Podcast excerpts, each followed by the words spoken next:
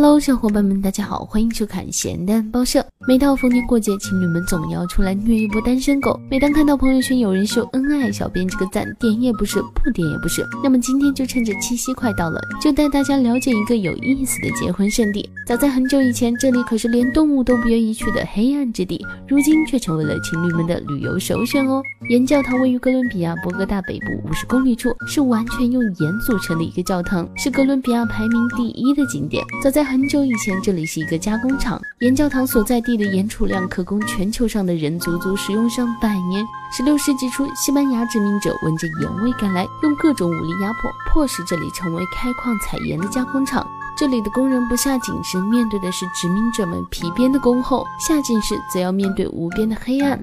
长久的寂寞和恐怖的死亡压迫着工人们，他们唯有将希望寄托于上帝，因此便在工厂中设立了一个圣坛，以便祈祷保平安。由于十字架和统治者的信仰并不冲突，便没有拒绝这一做法。久而久之，圣坛的规模也越来越大。如今虽然这个工厂不再使用，但俨然已经成为了情侣们的度假胜地。当地许多情侣都会选择这个教堂作为结婚教堂，为自己的婚姻填上美丽的句号。